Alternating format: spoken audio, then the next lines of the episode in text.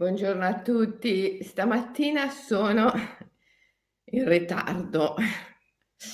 Stamattina sono in ritardo per via di Aki, che l'ho portata fuori come tutte le mattine e improvvisamente ha visto un gatto e si è messa a correre, a correre, a correre dietro questo gatto e io ovviamente a correre dietro a chi poi alla fine sono riuscita a prenderla e riportarla a casa, perché qui, qui c'è il bosco e quindi, quindi praticamente la fuga può essere eh, infinita. Lo sapete che si dice, io non lo so se sia vero, magari c'è qualche svizzero connesso che me lo può confermare o disdire. Si dice che qui in Svizzera tutti i sentieri boschivi siano collegati l'uno, tra, l'uno con l'altro al punto che eh, camminando nei boschi si può percorrere tutta quanta la Svizzera, sempre camminando nei boschi, passando da un sentiero all'altro. Ma secondo me ogni tanto bisognerà anche uscire dai boschi, però dicono, dicono così che tutti i sentieri boschivi della Svizzera sono tutti collegati l'uno all'altro. Beh, in ogni caso, a chi se non si fermava avevi voglia di prenderla. Ciao, buongiorno, buongiorno, buongiorno a tutti. Allora, oggi eh, ci occupiamo di buddismo, è il venerdì, è venerdì, venerdì diciamo sempre qualcosa riguardo il buddismo.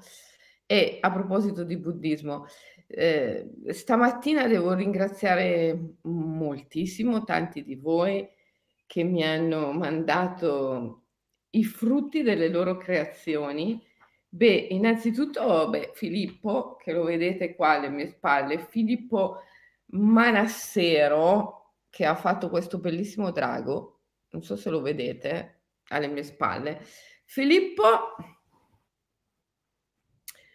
è un artista di arte zen, potete cercarlo in internet, Filippo Manassero, e um, mi ha mandato anche un video um, bellissimo in cui eh, lui dice, sai,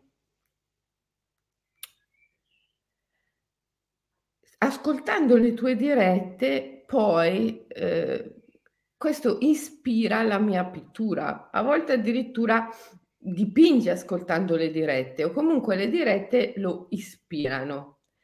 Come è vero anche viceversa, cioè che tutte le vostre creazioni, ehm, le cose bellissime che postate nel gruppo, ma solo la vostra presenza, le chat, quello che dite, anche solo un buongiorno, ciao, indubbiamente ispira quello che io eh, posso dire. E eh, questo mh, tocca molto da vicino l'argomento di cui voglio parlare oggi, che è la terra di mezzo, l'incontro, Niroda nel buddismo Theravada ma eh, fatemi per favore continuare a mostrarvi le cose bellissime. Questa è, è di Vera, Vera lo bascio. Guardate che bello, Vera ha, ha fatto un dipinto da una fotografia. Questa fotografia che, che mi ha fatto Chiara, Chiara Mazzocchi, mm,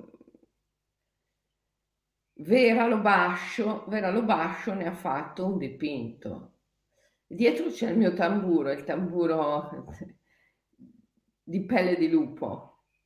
E c'è anche il, un UFO qua, un piccolo UFO.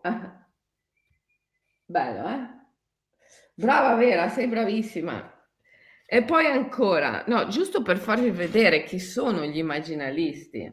Antonella Maddalena che mi ha mandato il suo libro L'odore del vuoto. Antonella, scrivi benissimo, mm, sei bravissima, Antonella Maddalena. È scritto davvero bene questo, questo libro ed è un libro molto al femminile, L'odore del vuoto. Mi ha ricordato Maddalena un po' la mia... Mm, ehm, il bosco di Eva, il mio, il mio libro Il bosco di Eva Ah beh dai. E poi che guarda, c'è veramente che fantasia serena. Serena Baratti con il gioco delle ombre, cioè troppo, tro- guarda, questo qui è davvero un capolavoro di fantasia, Serena. Serena Baratti, il gioco delle ombre. Eh, e poi c'è anche un CD di musica, metro di distanza. Questo non l'ho ancora aperto. Eh, anche perché le cose qui in Svizzera mi arrivano con un sacco di ritardo. So che l'avete spedito tanto tempo fa, ma è così. E, e Carmen, Carmen Sabato, Carmen Sabato ha scritto invece questo libro, no, giusto per farvi vedere chi sono gli immaginalisti, eh, ragazzi, cioè, eh. Carmen Sabato, tu credi di avermi fatto del male, io invece ho visto me stessa.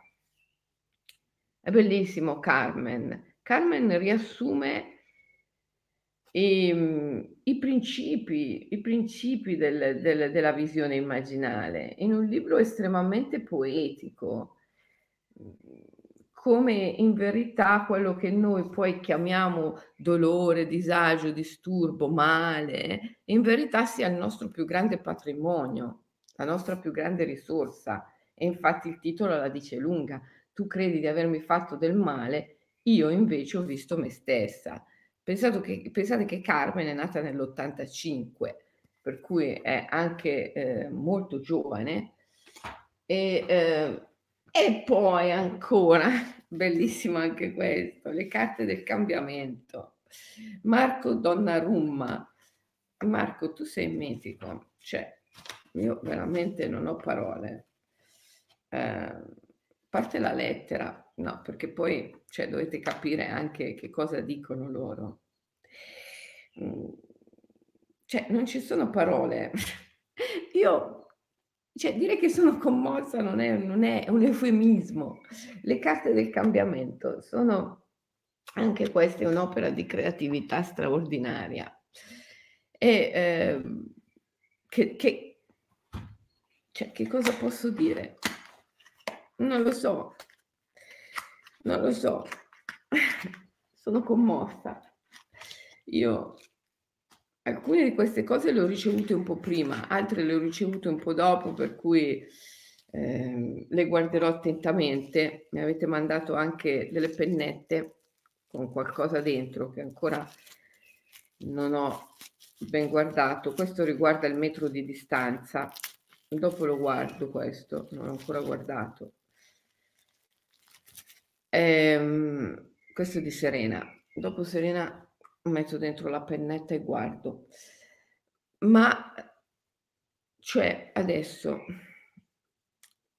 al di là di quello che mi arriva, perché quello che mi arriva è una piccolissima parte dov- dovuto anche a tutte le difficoltà del distanziamento, del, mhmm, della Svizzera, della dogana, di tutto quello che mi arriva è una piccolissima parte, però io voglio mostrarvela, a parte per ringraziare gli immaginalisti, ma per farvi comprendere che cos'è la vita, che cos'è l'uomo, che cos'è il mondo, che cosa potrebbe essere il mondo.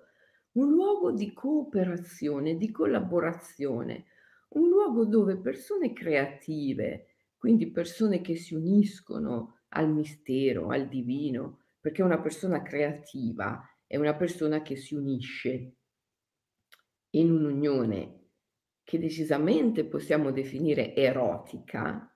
Eh? Infatti il Buddha esoterico, ve l'ho mostrato diverse volte, è il Buddha raffigurato nell'unione erotica con la sua compagna, il famoso Vajradhara, Vajrapani. Eh, quindi la creatività è quando tu ti unisci eroticamente cioè creativamente, procreativamente, con il divino, con il mistero, con ciò che ancora non è conosciuto, non è saputo e quindi crei qualcosa di nuovo, qualcosa che non esisteva prima e qualcosa che non esisterà mai dopo, assolutamente nuovo.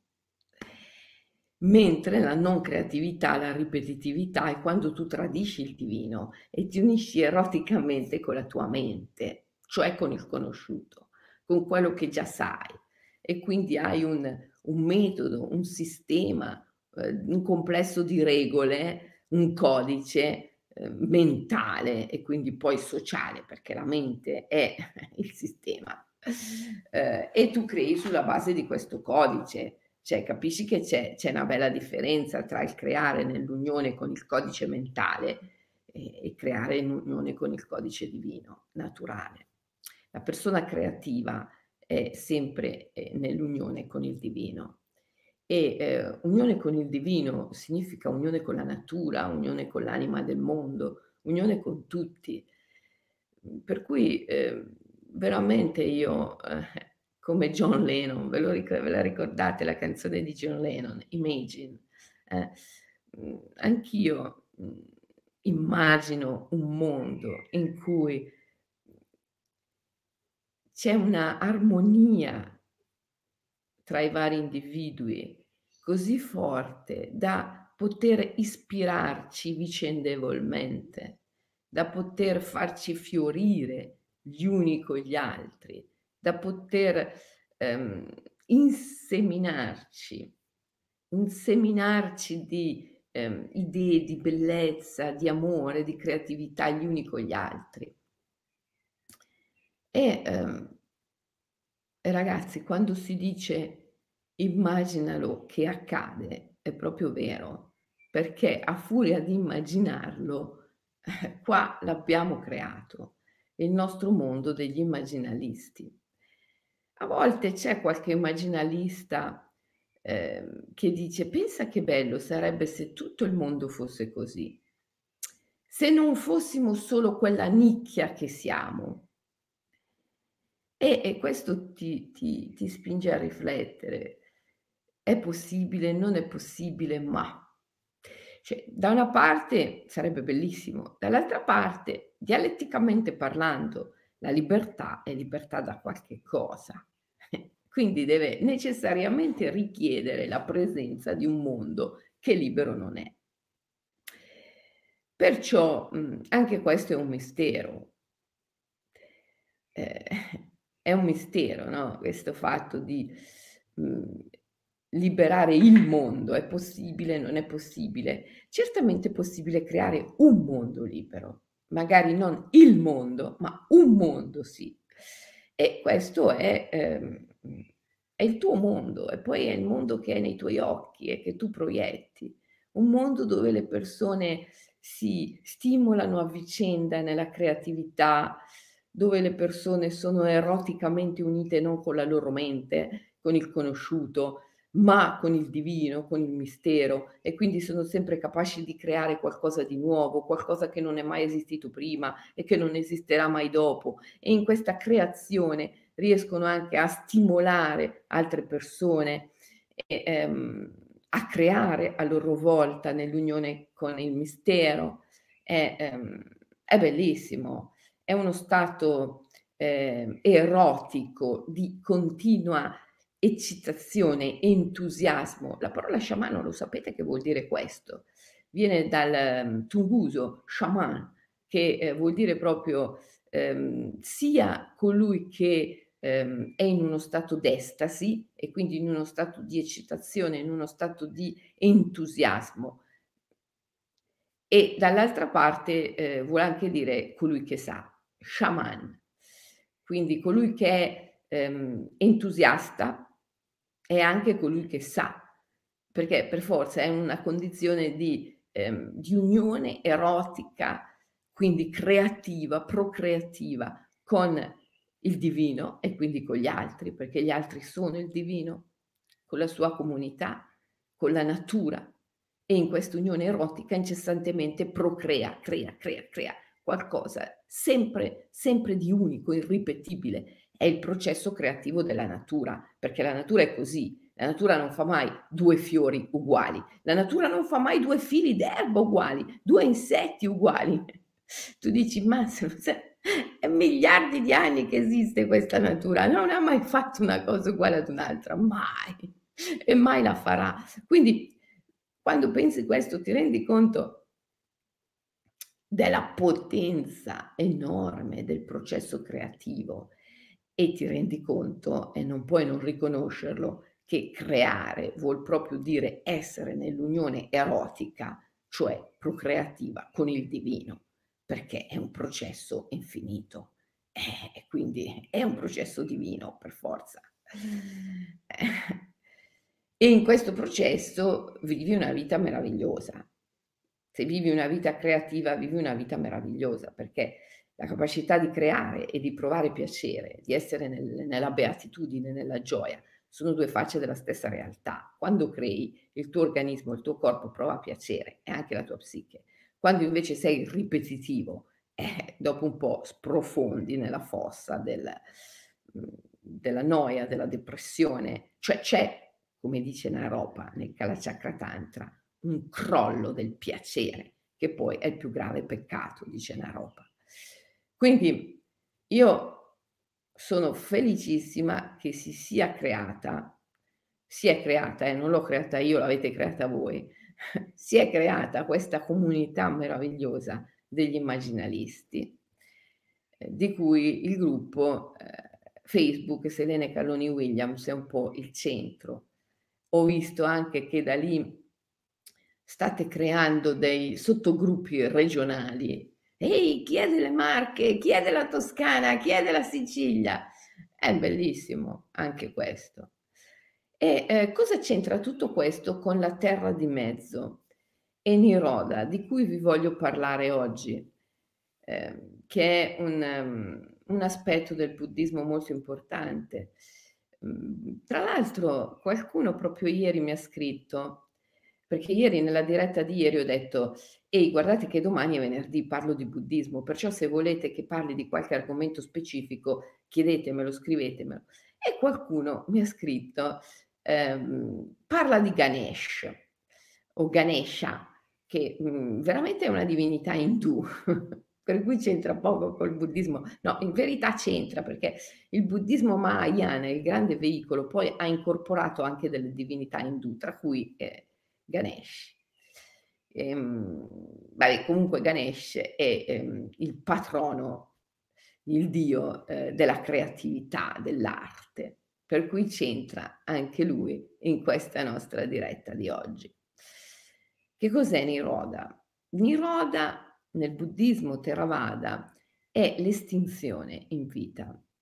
Perciò ehm, Cari eruditi, cari studiosi, come direbbe il mio maestro, il venerabile Gatatera, mm, che a volte diceva mm, gli eruditi, gli studiosi dovrebbero venire un po' nella foresta a meditare prima di insegnare nelle università.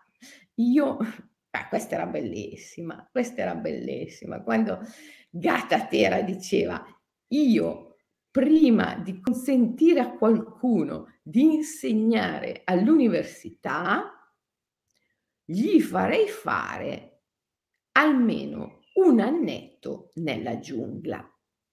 Se uno non ha fatto un anno nella foresta, non può insegnare nell'università.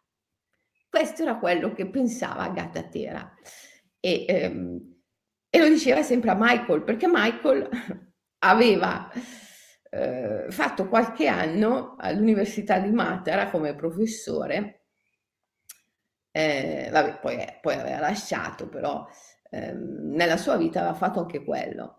E ehm, allora e, e, e il venerabile Gatatera era stato un medico. Eh. Il giorno che io ho scoperto che Gatatera era stato un medico, non vi dico, è, è stata una rivelazione per me.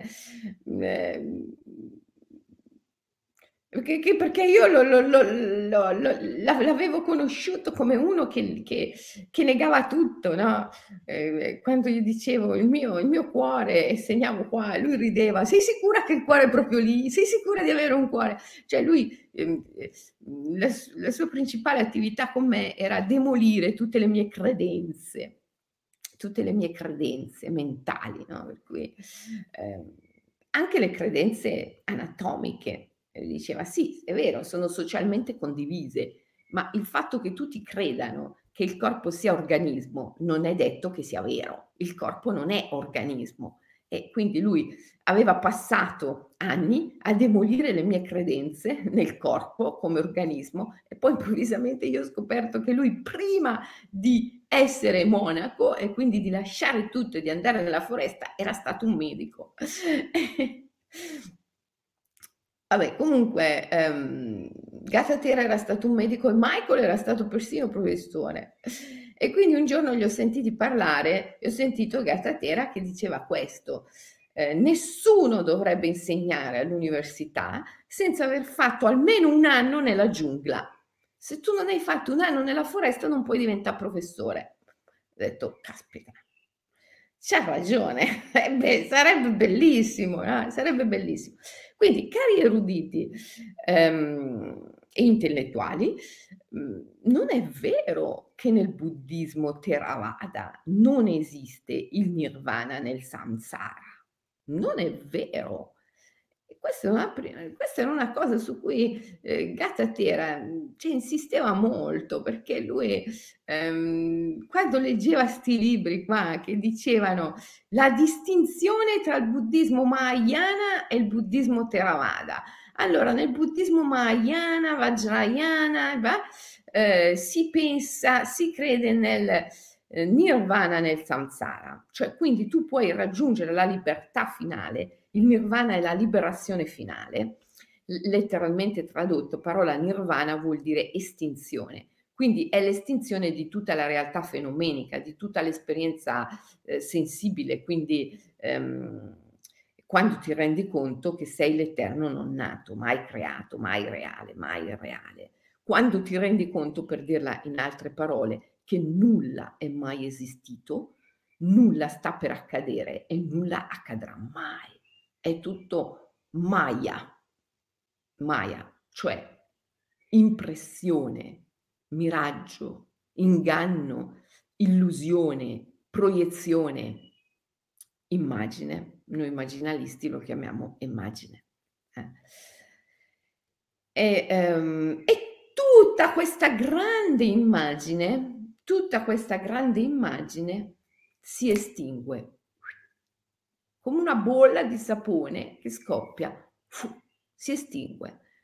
E quindi tu ti ritrovi libero, libero, libero, libero.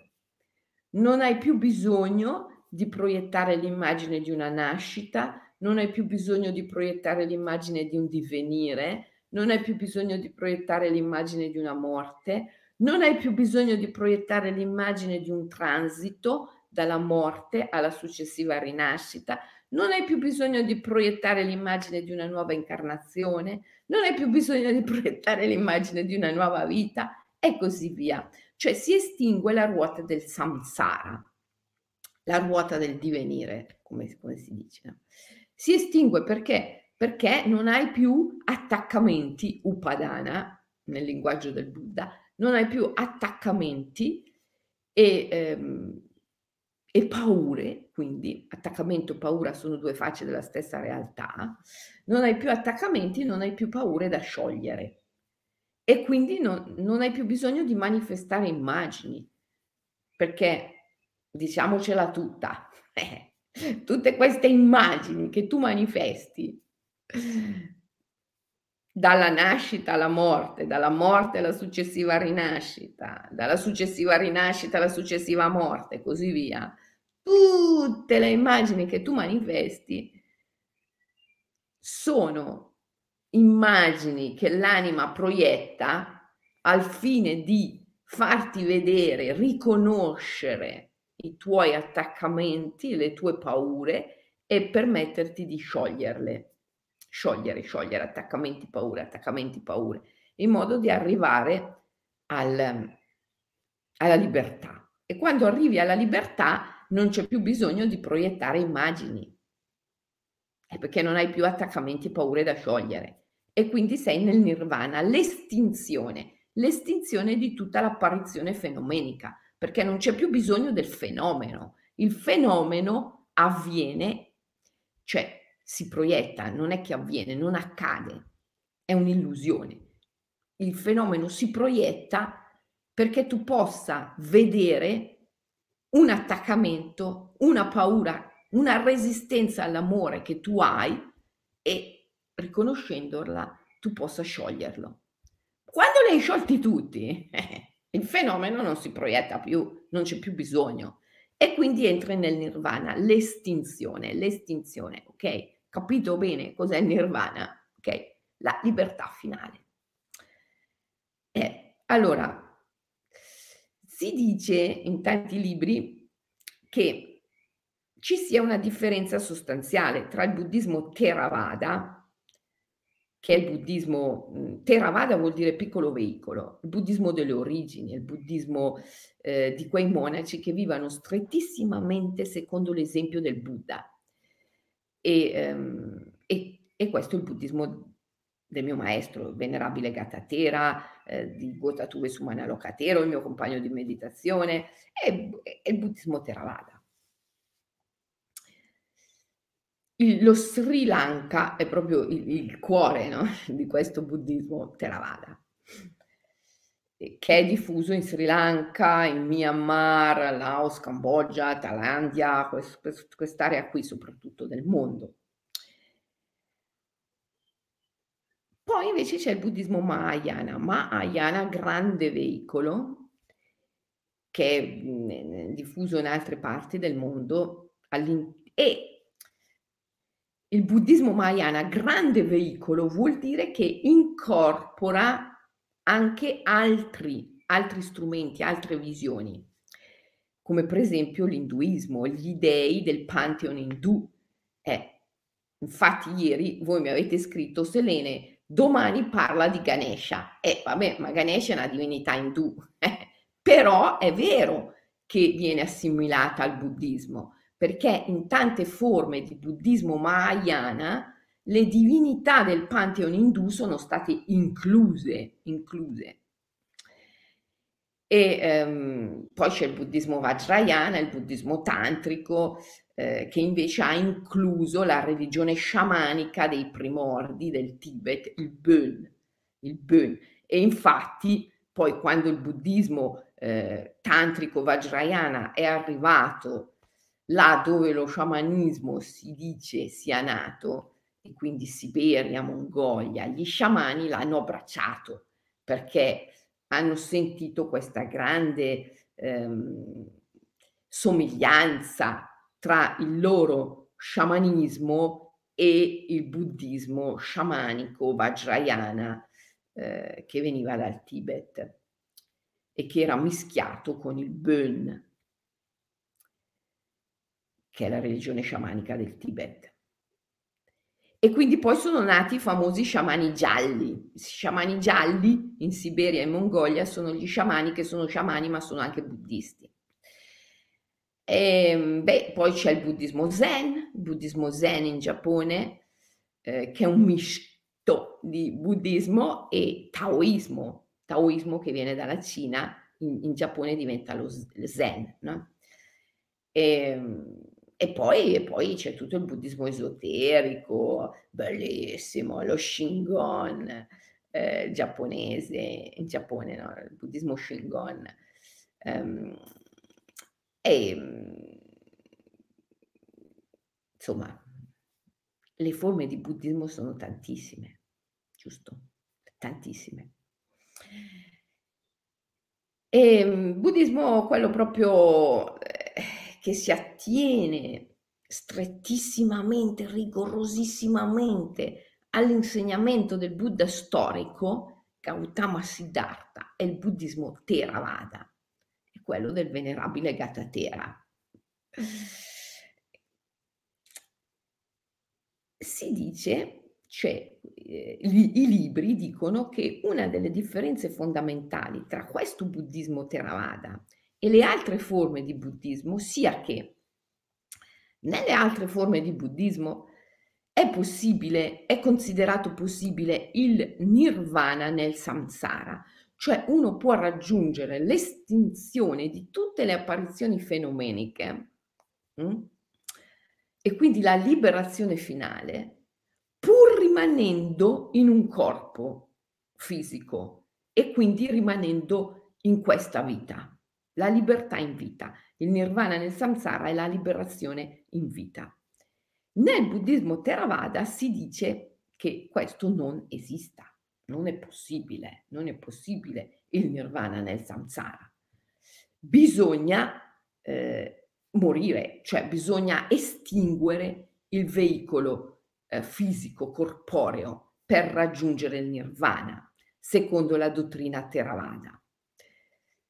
Perché? Perché beh, è chiaro, no? il, il, veicolo fisico corporeo è una proiezione, quindi fin tanto che non hai estinto anche quella, anzi è quella proiezione che determina la separazione tra nirvana e samsara, per cui se non si estingue quella, come fai a entrare nel nirvana? Non è possibile.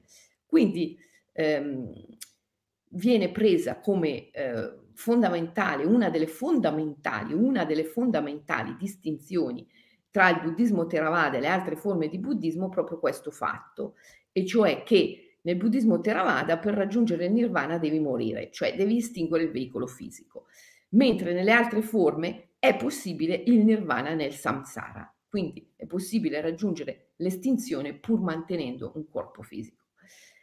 Ehm, non è mica poi così vero, eh, sai, non è mica poi così vero come dire, diceva il mio maestro, il venerabile Gatatera, cari eruditi che scrivete questi libri, dovreste venire almeno un anno nella foresta, perché vi rendereste conto che invece anche per noi, Theravada, esiste eh, un nirvana nel samsara e si chiama Niroda, si chiama Niroda. Il nirvana nel samsara per i buddhisti Theravada si chiama Niroda. Cos'è questo Niroda? Cosa c'entra con gli artisti? Cosa c'entra con la creatività? Cosa c'entra con gli immaginalisti? E cosa c'entra con la nostra comunità? Eh, momento, mo, mo ve lo spiego. Bevo un goccio d'acqua perché...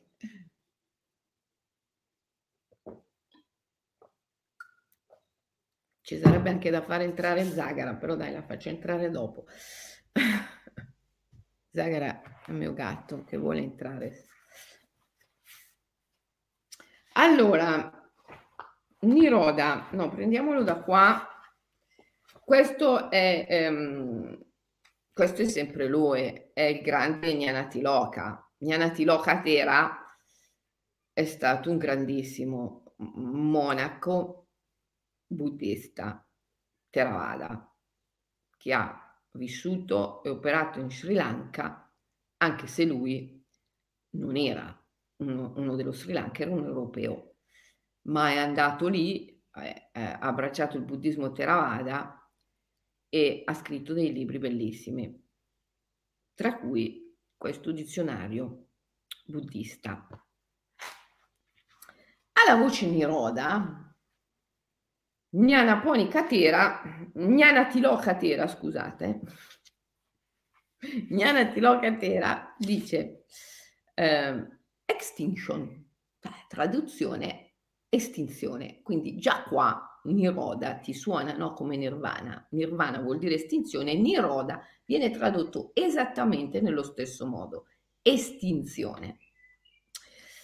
E dice, cioè, qual è la differenza tra uno che è a Niroda e uno che è morto?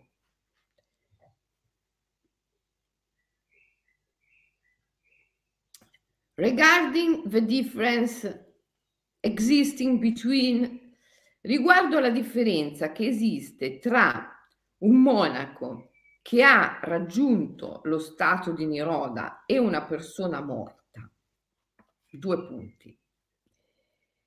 In colui che è morto, in him who is dead, in colui che è morto, eh, e eh, la cui vita è giunta alla fine, traduco estemporaneamente, eh, scusate se poi l'italiano non è dei migliori, ma eh, in colui che è morto e di cui la vita è giunta alla fine, ehm, le eh, funzioni corporee, ehm, la voce, eh, il, il, la funzione discorsiva del pensiero, le funzioni mentali, sono state sospese e persino il respiro. Eh, in and out breathing, quindi l'inspiro e l'espiro sono sospesi. e tutte le altre funzioni, la funzione verbale, la funzione discorsiva della mente, sono sospese, ok? Ehm, e, eh, e c'è una perfetta immobilità. O inoltre, inoltre, la vita è finita, ehm, le funzioni vitali del cuore sono finite e tutte le facoltà sono annientate. Questo nella persona morta, dead person. Anche nel monaco, anche nel monaco che ha raggiunto l'estinzione della percezione e delle emozioni, le funzioni del corpo, le funzioni della voce sono state sospese e egli è arrivato a una perfetta immobilità, ma la vita non è finita. Le funzioni vitali non sono estinte e tutte le facoltà non sono distrutte. Quindi, eh, cioè, cosa vuol dire? Vuol dire che il monaco che giunge a Niroda e la persona morta hanno moltissimo in comune, moltissimo. Quindi Niroda è una sorta di estinzione, ma la vita non è cessata. La vita non è cessata, anche se persino nella, nel monaco che giunge a Niroda il respiro è sospeso. Le facoltà verbali sono sospese, le facoltà mentali sono sospese. Eppure, pur essendo sospeso il respiro, le facoltà organismiche non sono distrutte, cioè la vita continua, anche se non c'è più il respiro. Questa è una roba che bisognerebbe provare almeno una volta nella vita, almeno una volta nella vita. Ehm, eh, adesso non vi racconto, vero, l'esperienza mia, perché ve l'ho già raccontata altre volte e poi mi dilungherei. Comunque, eh, arrivare a Niroda è arrivare nella grande terra di mezzo. Si dice anche la terra dei Buddha, del presente, del passato, del futuro. Si può anche dire Shambhala, Shangri-La, la grande terra di mezzo. Hillman direbbe l'immaginale. Che cos'è l'immaginale?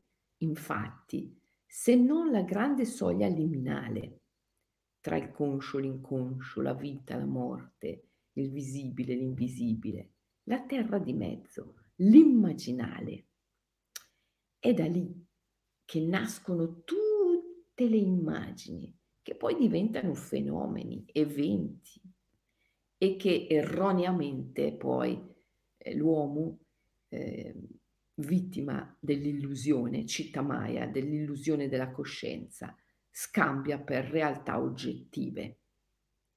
Ma sono immagini che si producono lì, nascono da lì, nell'immaginale, a Niroda. Quello che diceva sempre il mio maestro, Niroda è un luogo, è un luogo. Trova questo luogo, Selene, trova questo luogo. Quando mi mettevo lì a meditare, gambe incrociate, lui mi diceva sempre, Niroda è un luogo, Selene, trova questo luogo, vai in questo luogo. E infatti mi piace un casino che la nostra Vera Lobascio in questo quadro abbia disegnato in un angolo qua una piccolissima astronave. Eh, la vedete qua, questa piccolissima astronave che Vera ha disegnato. Mi ha fatto pensare a questo, il viaggio, il viaggio per arrivare a Niroda Niroda è un luogo. Quando mediti devi puntare ad arrivare a Niroda. È la terra di mezzo. È là dove gli opposti si incontrano, dove umano e divino copulano. Posso dire questa cosa? Posso dirla? Niroda è là dove umano e divino copulano. Eh? they having an intercourse, copulano, hanno un orgasmo, che è l'atto creativo. È l'atto creativo, da cui tutto viene prodotto.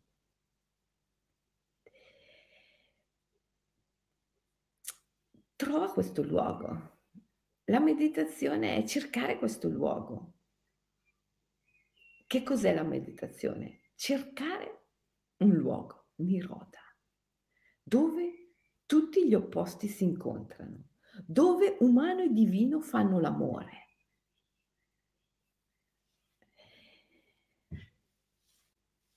E quindi da dove ha origine tutto il processo creativo.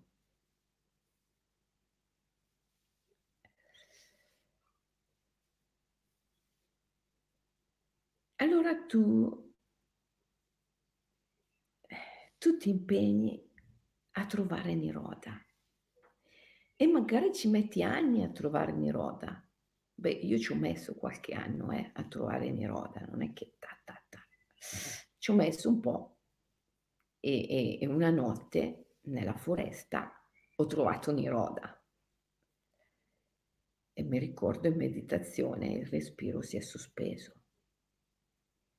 Non mi sono accorta che si sospendeva il respiro, mi sono accorta dopo, quando sono tornata.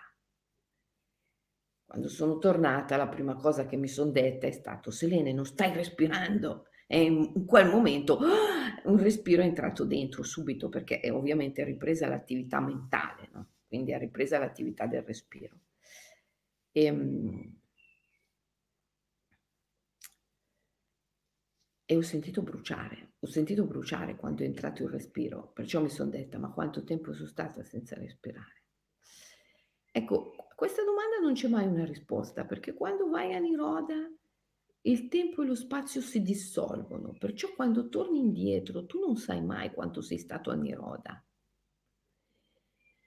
Il mio maestro mi ha lasciato lì che era sera io non lo so quanto tempo ci ho messo a entrare a Niroda, ma quando lui è tornato era l'alba.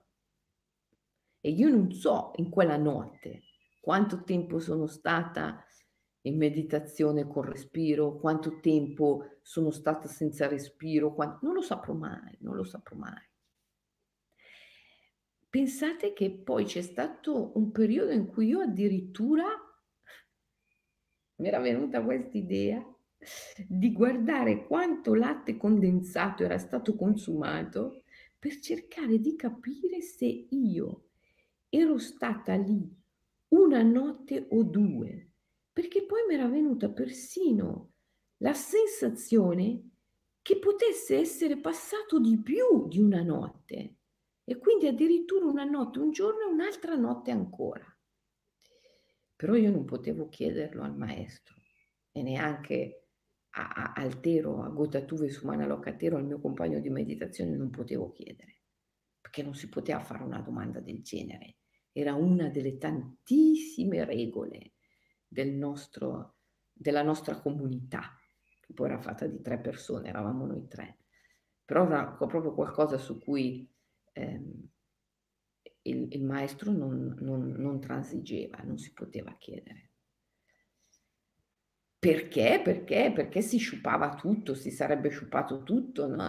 C'è un'esperienza in cui tu dissolvi il tempo e lo spazio, poi cosa fai? Chiedi quanto è durato. Cioè, non, non esiste. E allora io, io non ho mai saputo. Di fatto, se voi leggete questa voce del dizionario buddista di Gnana Tiloka, eh, si dice che può durare sette, sette giorni e sette notti. Però io ho l'impressione che questi sono numeri così eh, esoterici, no? Sai, quando un mistico dice 7, 9, non è che intende 7, 9 come un matematico, è un numero esoterico, può intendere 2 come può intendere 70, come può intendere 700, come può intendere 0,7, cioè è un numero esoterico, no? Sette giorni, sette notti. Un monaco può stare a Niroda, cioè senza respirare, senza respirare, perché a Niroda il respiro è sospeso, eh? facoltà del respiro è sospeso, per sette giorni e sette notti.